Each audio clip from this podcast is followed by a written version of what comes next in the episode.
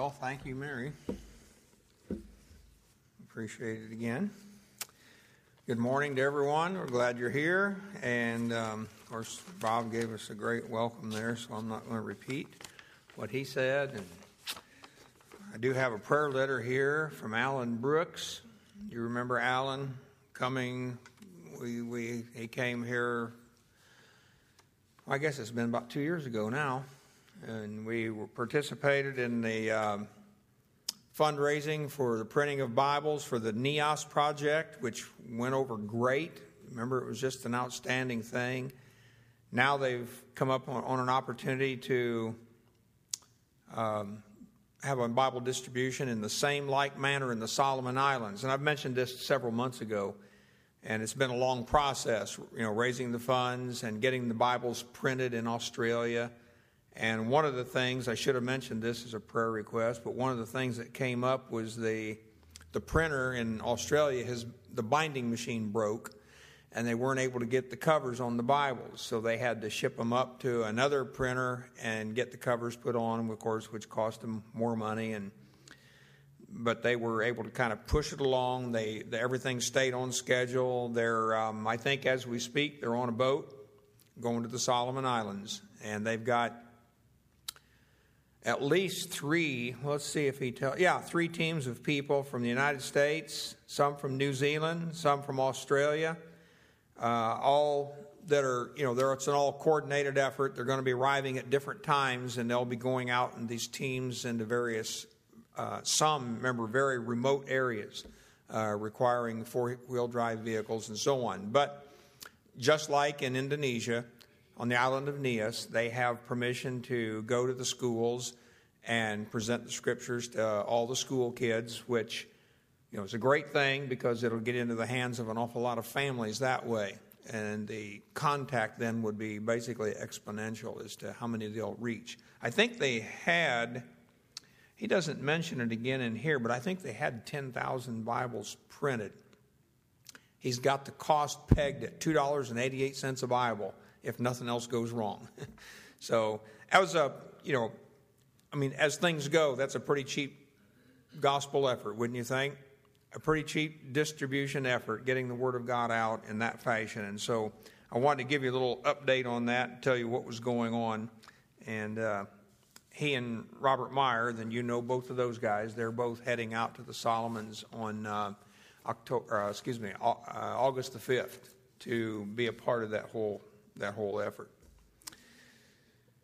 Okay, we want to turn back to Haggai this morning. I want to see if I can continue on with where we've been. We've spent two two Sundays in chapter one, and and I kind of touched on it again last week. Although uh, Jackie got most of the service, which was a good service, and I enjoyed that myself. It was great. I, I thought to myself, you know, I'll bet the staff at BIMI would enjoy hearing from her because, you know, Jackie, because of her ministry, we don't put her name out there anywhere. And we don't identify, you know, what she's doing for pretty obvious reasons.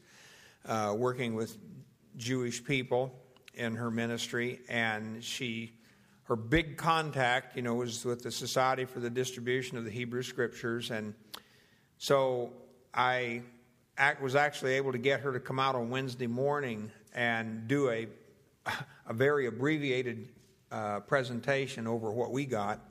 And the staff really enjoyed it. When we got done, Jim Butler asked if anybody had any questions, and one, one lady said immediately, said, "Yeah, can we ever come back again?"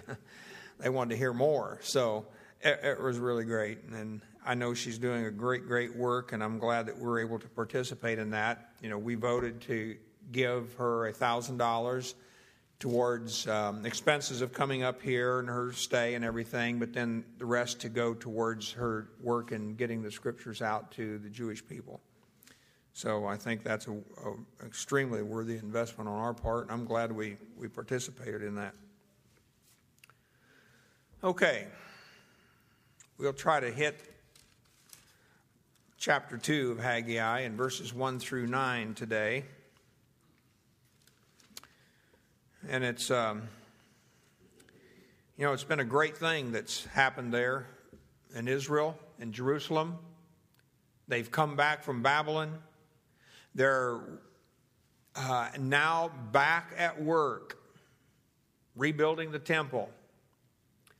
15 years earlier, they had laid the foundation. And then, through discouragement and distraction and, and opposition, they just gave it up. But in the meantime, they didn't give up on their own homes. They continued to fatten them up and make them nicer and all that sort of thing.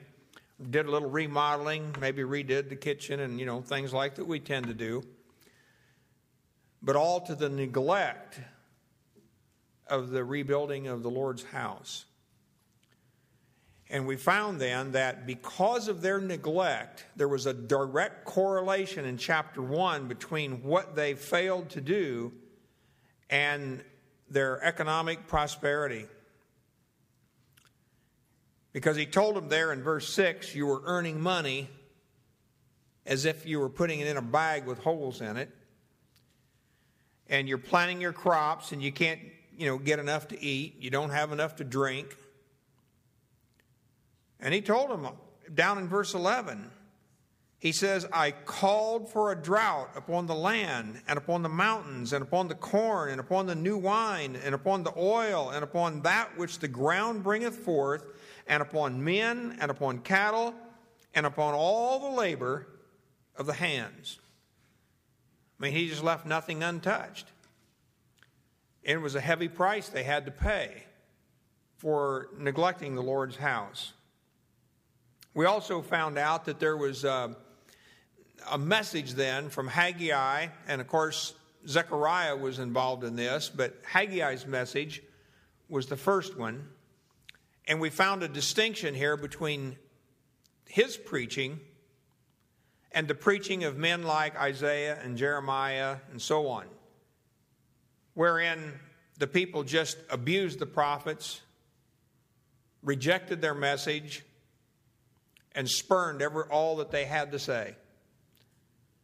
Whereas with Haggai, their hearts were open and they received the message and they determined to get back to the work and finish building that temple.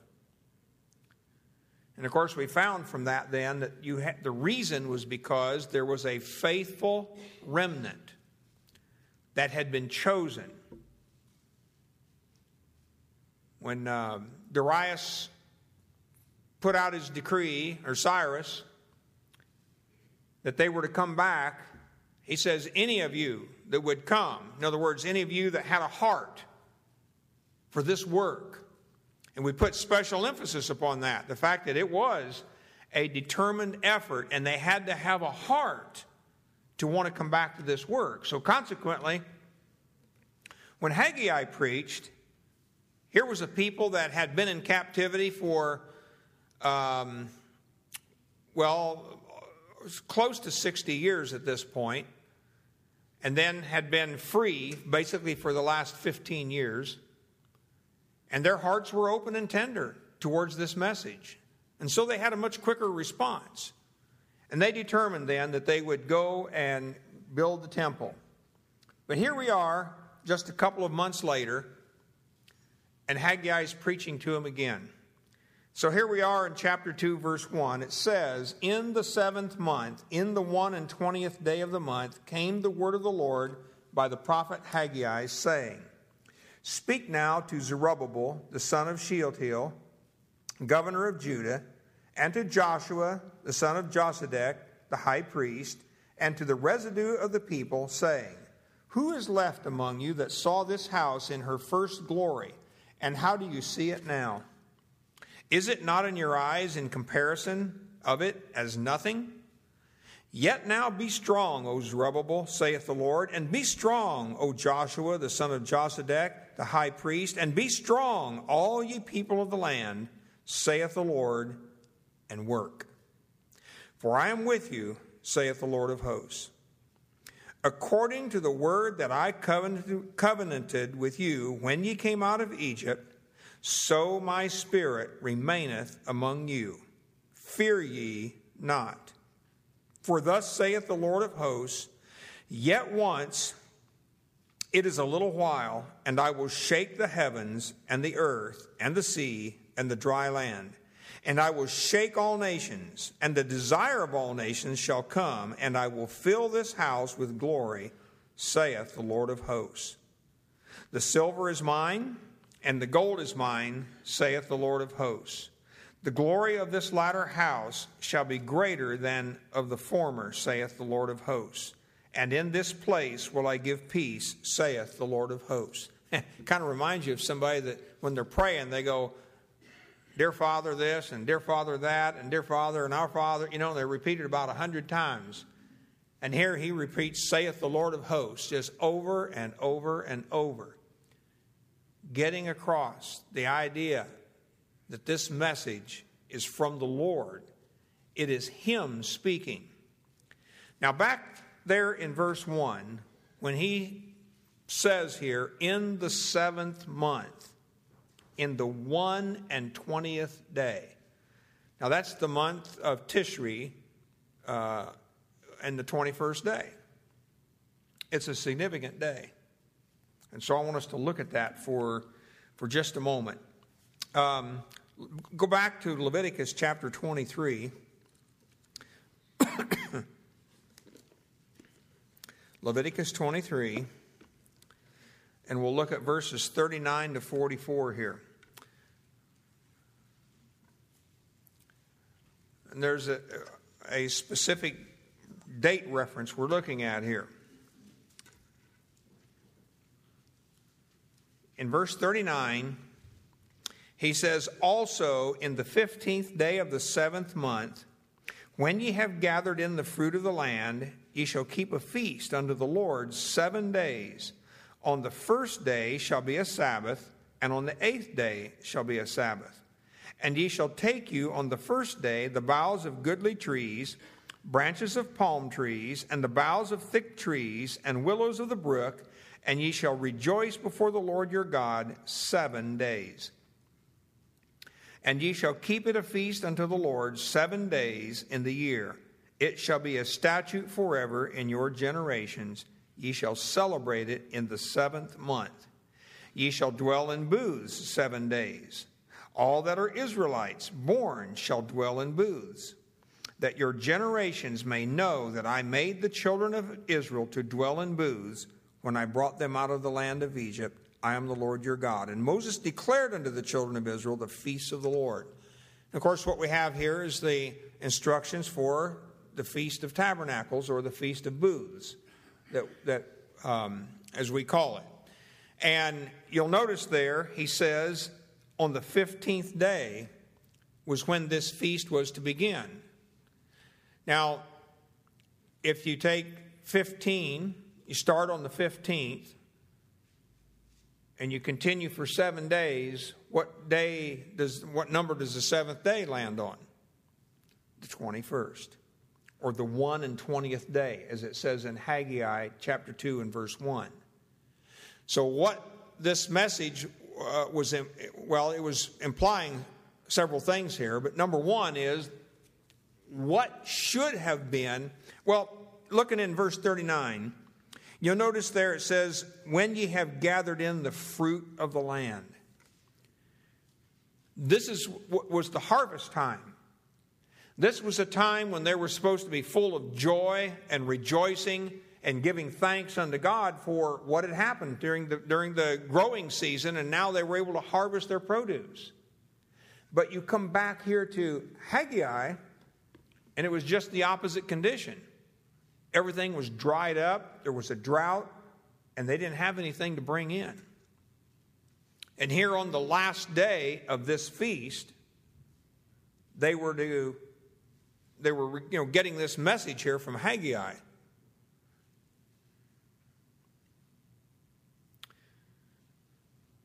I want to look up something else too. But oh yeah, First Kings. chapter 8, 1 Kings 8.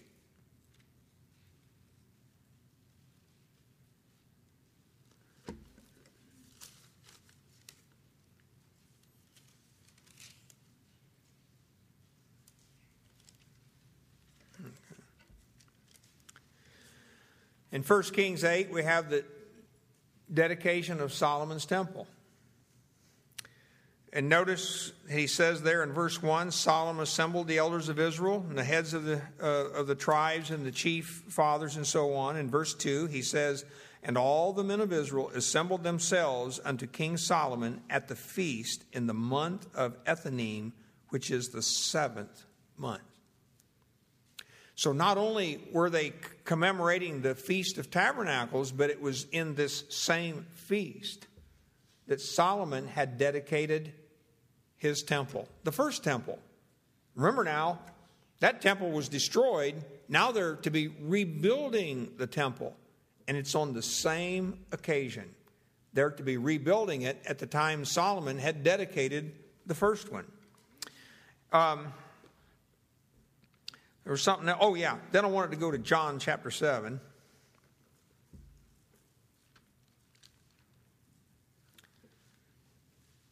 John 7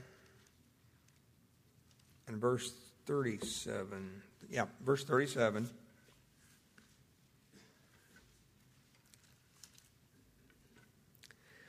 We have a, a similar occasion where it says, In the last day, that great day of the feast, Jesus stood and cried, saying, If any man thirst, let him come unto me and drink. Well, that day was the last day of the feast. Actually, it was the eighth day. They poured out water uh, for seven days, and then on the last day they didn't.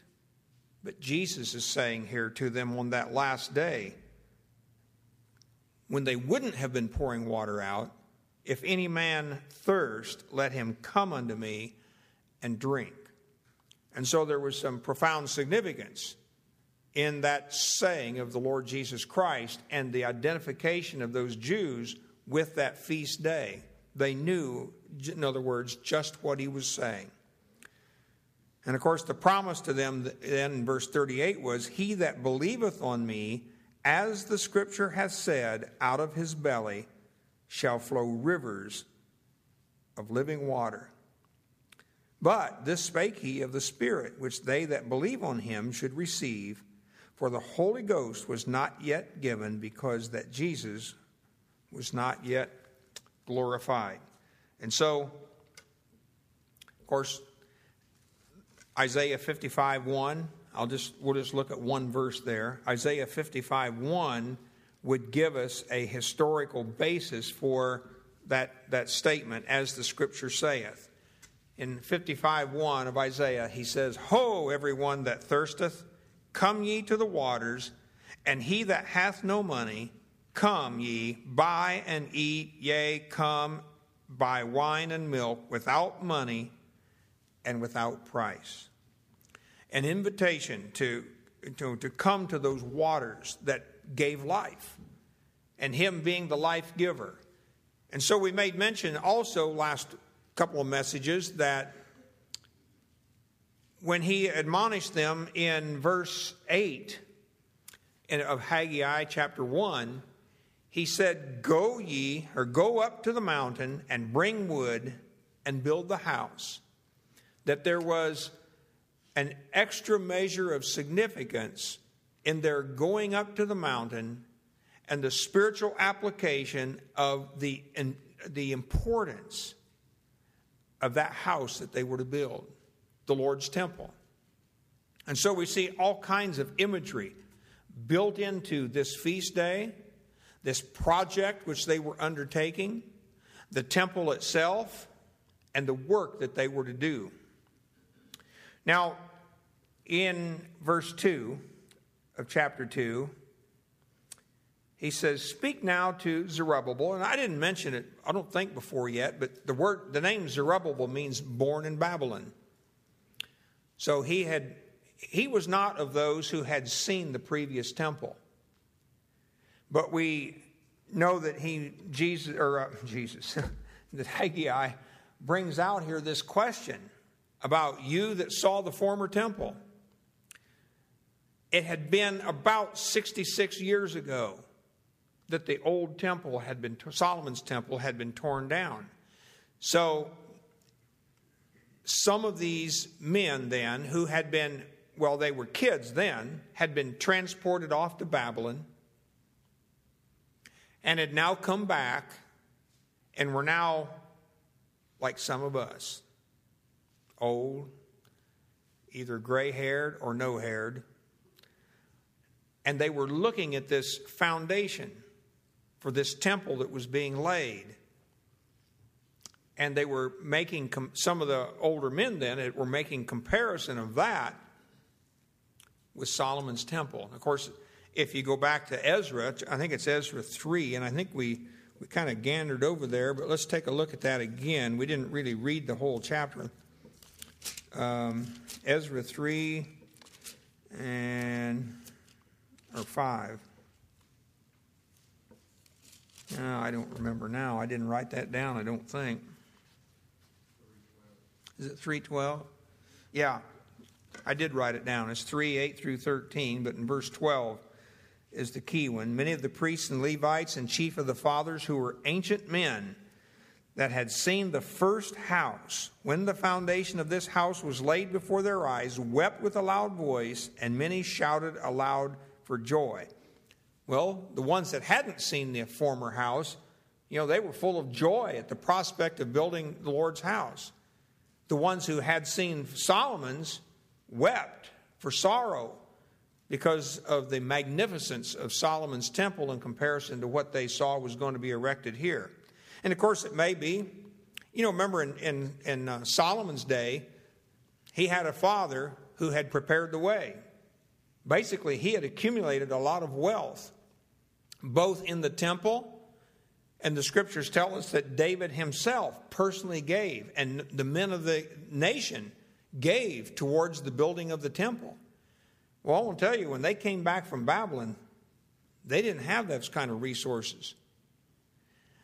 The king of Babylon, you remember, gave them back the vessels that were to go into the temple and provided some funding initially and I would assume here, the Bible doesn't tell us at all, but I would assume they still had saved that money and it was still available. But my point being is, is that they didn't have all the resources available to rebuild the temple back to Solomon's glory and size. And so here they are, weeping on the one hand and shouting for joy on the other. And Haggai is you know, he's taking note of that in this message. He tells them in verse 3 concerning those left of you that saw the house of, of glory in her first glory. And how do you see it now? What's the comparison? And this one here, he says, looks just like it's like nothing in comparison to Solomon's. But he's using this as a launching pad to encourage the people to be strong and take courage and get about the work and build the house. And so in verse 4, you'll see a threefold um, statement of taking courage. He tells them, he tells Zerubbabel to be strong. He tells Josadak, the high priest, be strong. And he says, All ye people of the land to be strong. And then he says, and work. Now, it's an interesting construction there because be strong is, of course, singular, applying to each one of the men, and then the group of people, the people of the land. But the word work is plural. And that means it applies to all three the two men plus the people of the land. And so they were all equally alike to take courage, the leaders, as well as those involved in the work and those providing the support to get involved in this work. Now, there's an interesting parallel back in Joshua chapter 1 to this whole, this whole idea of this uh, taking you know, courage. And you remember well the verse there in Joshua, but there's he actually makes the same kind of a threefold uh, admonishment to be strong and take courage. In Joshua chapter 1 and verse 6, he says, Be strong and of a good courage. And then in, in, verse 7, he says, Be thou strong and very courageous. And then in verse 9, he says, Be strong and of a good courage. Now, I don't know if this is, I didn't read anywhere or find anywhere that this was some kind of a formula that was used, but it's interesting to me that he would do so in a threefold manner like this. Plus, that, in addition to um, First Chronicles chapter 28, I want us to turn back there now. First Chronicles chapter 28. And uh, 10. First Chronicles 28 10. Now, this is concerning David's final instructions to Solomon. You know, David's about ready to die. He's turned the reins over to his son Solomon, and he's giving him his instructions regarding the building of the Lord's house. And in verse 10, you'll see he says there, Take heed now for the Lord hath chosen thee to build an house for the sanctuary. Be strong and do it. That little word do is the same word translated work over here in Haggai. So, in essence, what David told his son Solomon to take courage and do the work or perform it or do it because that's what it really means just do it. Haggai is using the same message towards the people of the land, towards Zerubbabel and uh, Joshua, the high priest, or Jehozadak, the high priest, to do the work, to take courage, to know that the Lord is with you. And of course, that's his promise. He says, for I am with you. You remember how back in chapter 1, immediately upon the response of the people to put their hand to the work and get busy building the temple, the Lord said, I'm with you. And you know, isn't that exactly the opposite of how we want it? We want the Lord to say, I'm with you, and then we'll go do the work. And he's simply looking for a willing heart. He's looking for people that are open to doing the work of the gospel, which, by the way, is very essential to our Christian life if we're to be counted among those who are the faithful, is to be doing it, not just believing it. Well, he moves on in verse 5 and he says, concerning this courage, Notice what he gives as the basis for giving them courage and to be strong in this work. He says, according to the word that I cut with you when you came out of Egypt. For that's what the word covenanted there really is. I cut a word with you. We made a, an agreement. One translation says, I made a contract with you. Back then, when you came out of Egypt, so my spirit remaineth among you. Fear ye not. Well, there was a lot of opposition going on at this time. And you remember back in Ezra chapter 5, which we looked at a couple weeks ago, Tattenai, the governor, along with others in the land, had risen up in opposition. And so, uh, immediately upon them agreeing to put their hand to the work and get busy and complete the temple, opposition rose right up and they tried to stop the work. And so, Haggai now is saying, just be strong, take courage in the Lord, He's with you, and you'll get the work done. In essence, that's what he, that's what he boiled it down to. That's what he was saying. Uh, look back to Nehemiah for a moment. You remember that Ezra and Nehemiah, these books were written over concerning the same period of time. And it also concerns the same period of time that Nehemiah, or excuse, Nehemiah, uh, Haggai, Zechariah, and Malachi, these last three books, as we mentioned earlier, were dealing with. They're prophecies. These prophets were speaking during the time that these books were dealing with Ezra and Nehemiah. So if you look at Nehemiah chapter 9 and verse 20,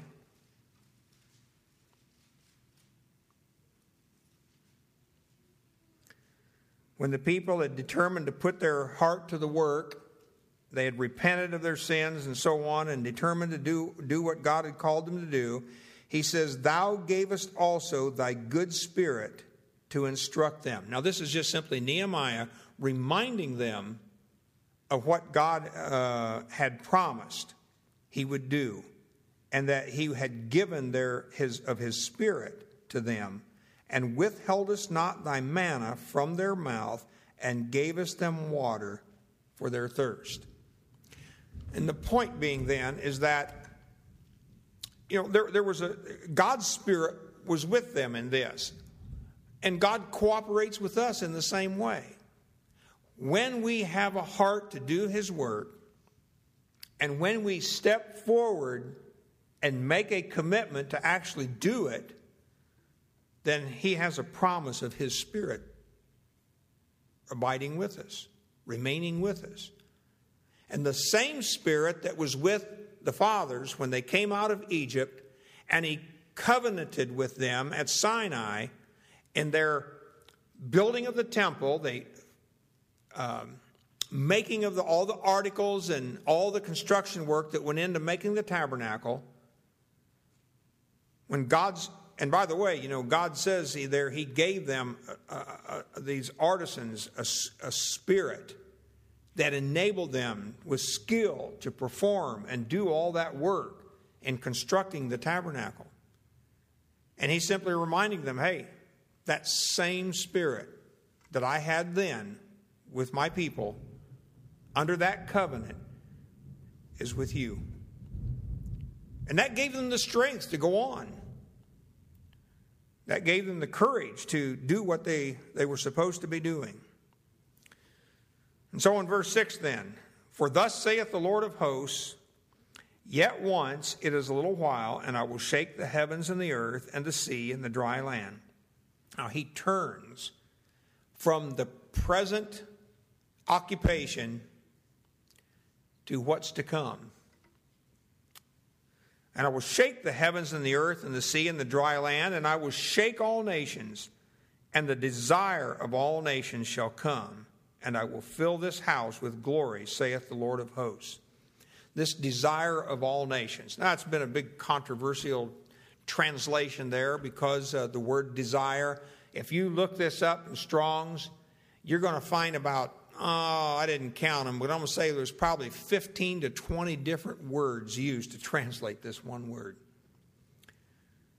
One of the translations was uh, precious, one was um, beloved, and I don't remember the others. I didn't write them down, but but it, it's created some controversy and debate as to what the actual translation should be. And some argue for this translation right here, which I think is legitimate, but there's probably more to it than just this word desire.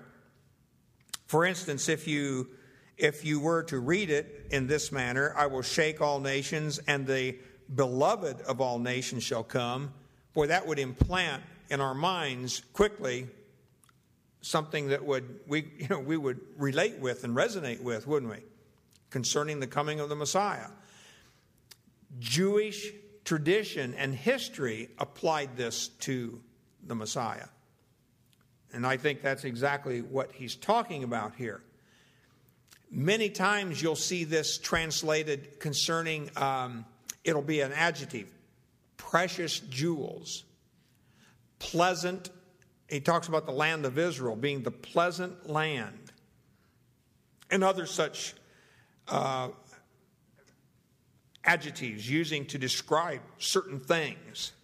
In other places, it's talking about wealth, like silver and gold, talks about uh, specifically monetary things. Other places, it talks about specifically just material things, an abundance of goodly things. Uh, that's another translation goodly things.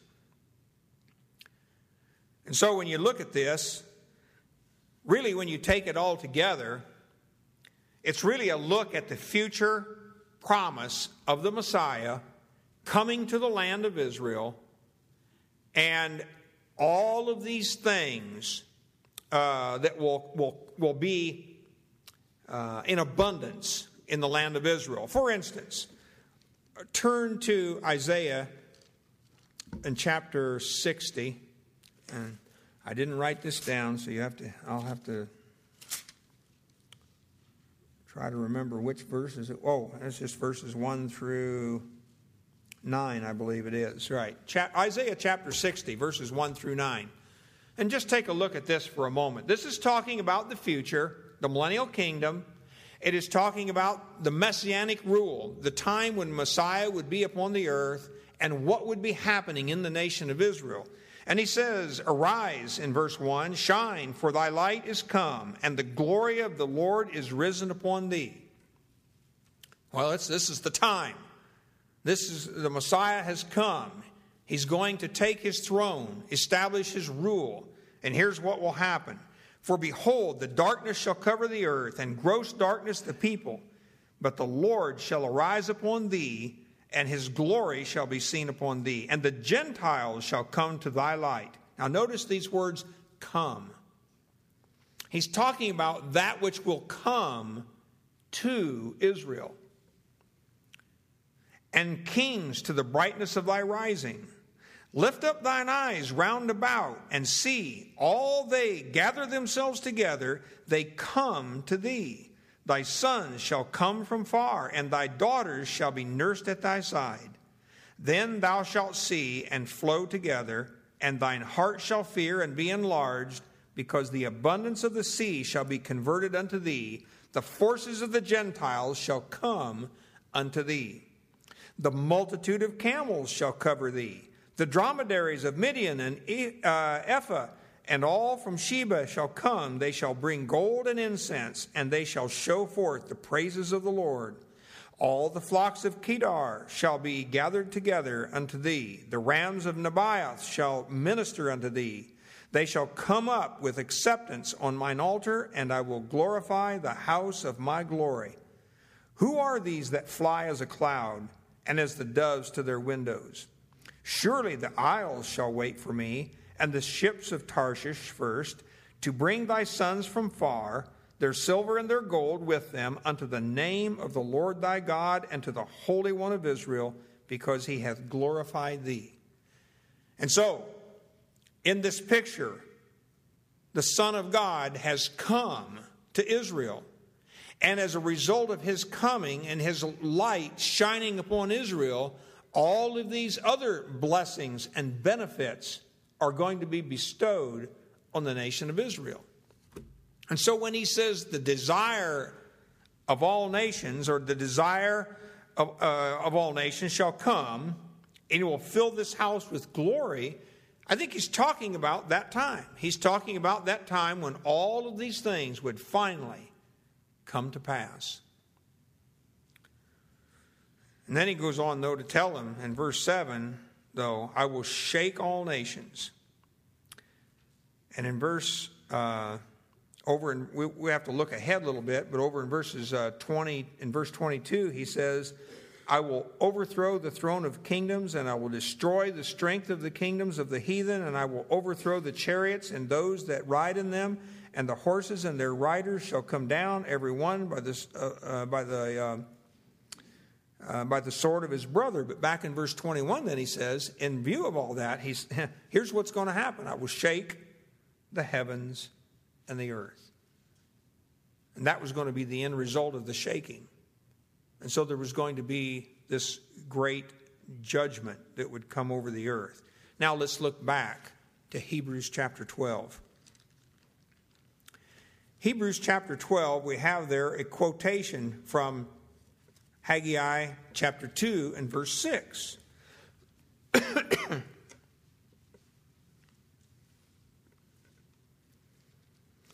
now, and the writer to the Hebrews is encouraging these Jewish Christians to continue on in the faith, to not give up, to cling to Christ, to be, as we saw, we see back in chapter 3 of Hebrews, that they were to continue in the faith. And doing so, they would then enter into their rest. Well, here now he's admonishing them that in view of all of that, he says in verse 18, Ye are not come unto the mount that might be touched and that burned with fire, nor unto blackness and darkness and tempest, but the sound of a trumpet and the voice of words, which voice they that heard entreated that the word should not be spoken to them any more. Now, of course, that was all at Mount Sinai. For they could not endure that which was commanded. And that commandment was if so much as a beast touch the mountain, it shall be stoned or thrust through with a dart. And so terrible was the sight that Moses said, I exceedingly fear and quake. But on the other hand, he says, Ye, you Hebrew Christians who have taken Christ and left all that behind that pertained to the law, he says, Ye are come again, or you are come unto the Mount Zion, unto the city of the living God, the heavenly Jerusalem and to an innumerable company of angels, to the general assembly and church of the firstborn which are written in heaven. And you remember how a couple weeks ago we focused on that very thought.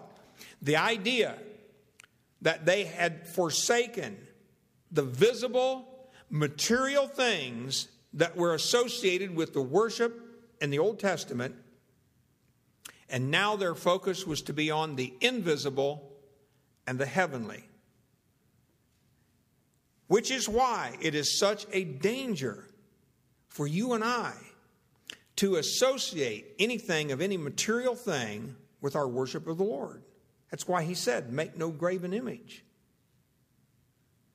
Any icon, anything that we think will help us be more effective in worshiping the Lord. I don't care whether it's a cross we hang around our neck or jewelry whether it's a building or whether it's a, a, picture on a wall or a statue or incense or any of those kinds of things, they add not one thing to our faith. Our faith is focused heavenward on the true tabernacle that the Lord says is in heaven, which the earthly tabernacle was patterned after. And then he says, concerning that general assembly and church of the firstborn written in heaven, he says, then he notice he says, and he turns and says, and to God, the judge of all, and to the spirits of just men made perfect, and to Jesus, the mediator of the new covenant, and to the blood of sprinkling that speaketh better things than that of Abel. Verse 25.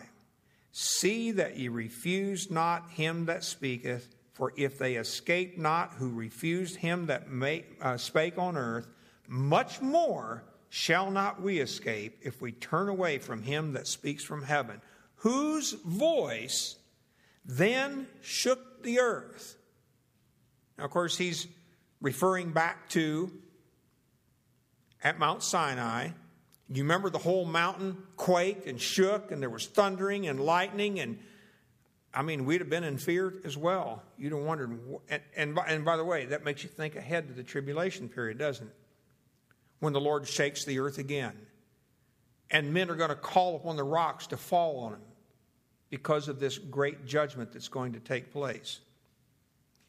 But now he says, He hath promised, saying, Yet once more I shake the earth, not the earth only, but also heaven. There's going to be a terrible shaking, a judgment of the earth and the heaven. A shaking of heaven because Satan is going to be removed from his throne. The throne which the Lord Jesus will then occupy while he rules this earth as Messiah. And it goes on in verses 27 and 28. He talks about shaking again. This word, and this word, yet once more, And by the wait, I should point out here then the quotation that he is making here is from the Septuagint version, the Greek translation of Haggai 2:6. And so when he says yet once more, he signifies the removing of those things that are shaken as of things that are made, that those things which cannot be shaken may, be, may remain. Well, what is it that's shaken and removed? Well, it's all of those things that we've associated with this earth and the things that He has instructed you and I to turn away from. The things that remain and cannot be shaken are those heavenly things that He previously instructed us to look unto. The heavenly things. And so he says in verse 28 Wherefore we receiving a kingdom which cannot be moved, and that word moved there is the same word translated shaken earlier. We, have, we receiving a kingdom which cannot be shaken, let us have grace whereby we may serve God acceptably with reverence and godly fear. Isn't that what Haggai was telling the people of his day? Serve the Lord with reverence and fear. The, well, of course, it sounds like a contradiction. Back there, he said, Fear not. Be strong and of courage and fear not. But he was talking about don't fear the enemy, fear the Lord. That's what he's telling us here. We are to be fearing the Lord. For our God is a consuming fire. And so, this whole prophecy here concerning this shaking of the nations all is looking forward to a grand climax in which those who have maintained faith, the faith of the, of the disciples and the believers of Hebrews chapter 11, are, is all going to come to fruition. And all the promises that were given to them and to us will be fulfilled once the judgment seat of Christ has taken place once the Lord has shaken the heavens and the earth, once he has brought uh, into submission the nations of this earth and the kings of this earth, when Satan has been removed from his throne, Jesus has been established on that throne, and his rule is established, and all these blessings will flow to those who have maintained this faith that he's been talking about. And so, what I'm trying to say here then is his focus on building this temple getting the thing instructed was very important. It built a great and grand picture for them as well as us of what was yet to come. He tells them in verse 9 the glory of this latter house shall be greater than of the former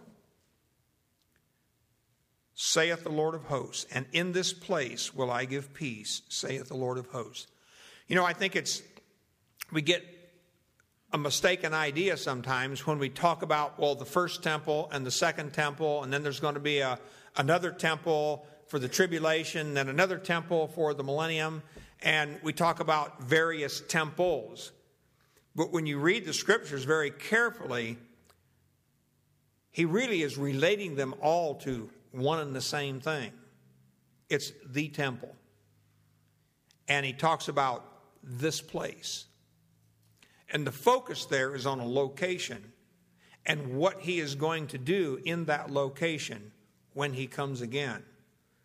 And so, this glory that these, this temple, this earthly temple had with the Shekinah glory and the presence of God dwelling them, among them was going to be stripped away and far outdone in the coming kingdom. And the glory of God that will be upon this earth will be like nothing Israel ever saw, as great as it was. It will far supersede that. And so, all we say then this morning is you know, when the Lord says, put your hand to the plow, and don't look back. This ought to give us some real strong encouragement to just keep pushing on. Keep pushing on in the faith. because there is a great day ahead. A day coming when, I mean, you know, when he says, Eye hath not seen and ear hath not heard the things that God has in store for them that love him. I mean, these things paint a picture for us that just puts the perspective of that future glory in such a grand light. You, we, I, you can't even come close to envisioning what the glory of that heavenly scene and that millennial rule will be like. And that will move us to press on and stay faithful and not give up. And I trust that's what we'll all do in our own hearts. We'll make that, that commitment to do that very thing. And of course, when you make that commitment, don't forget that he says, Be strong and do it. We ought to be busy doing the gospel as much as we are believing it. Let's pray. Father, we thank you now for this glorious privilege we have of serving the King of Kings and the Lord of Lords. We're thankful that we can call him Savior because he has saved us from our sins. And what a price he paid on that cross. Father, I thank you also that we can call him Lord because we've submitted our lives unto him and allowed him to be Lord of our lives. And I pray, God, that you will just every day teach us, instruct us, give us further insight and understanding of what it means for Jesus to be Lord of our lives. And we'll give you all the thanks and praise for what you accomplish in the end. For it's in Jesus' name we pray. Amen. And we want to give you an opportunity.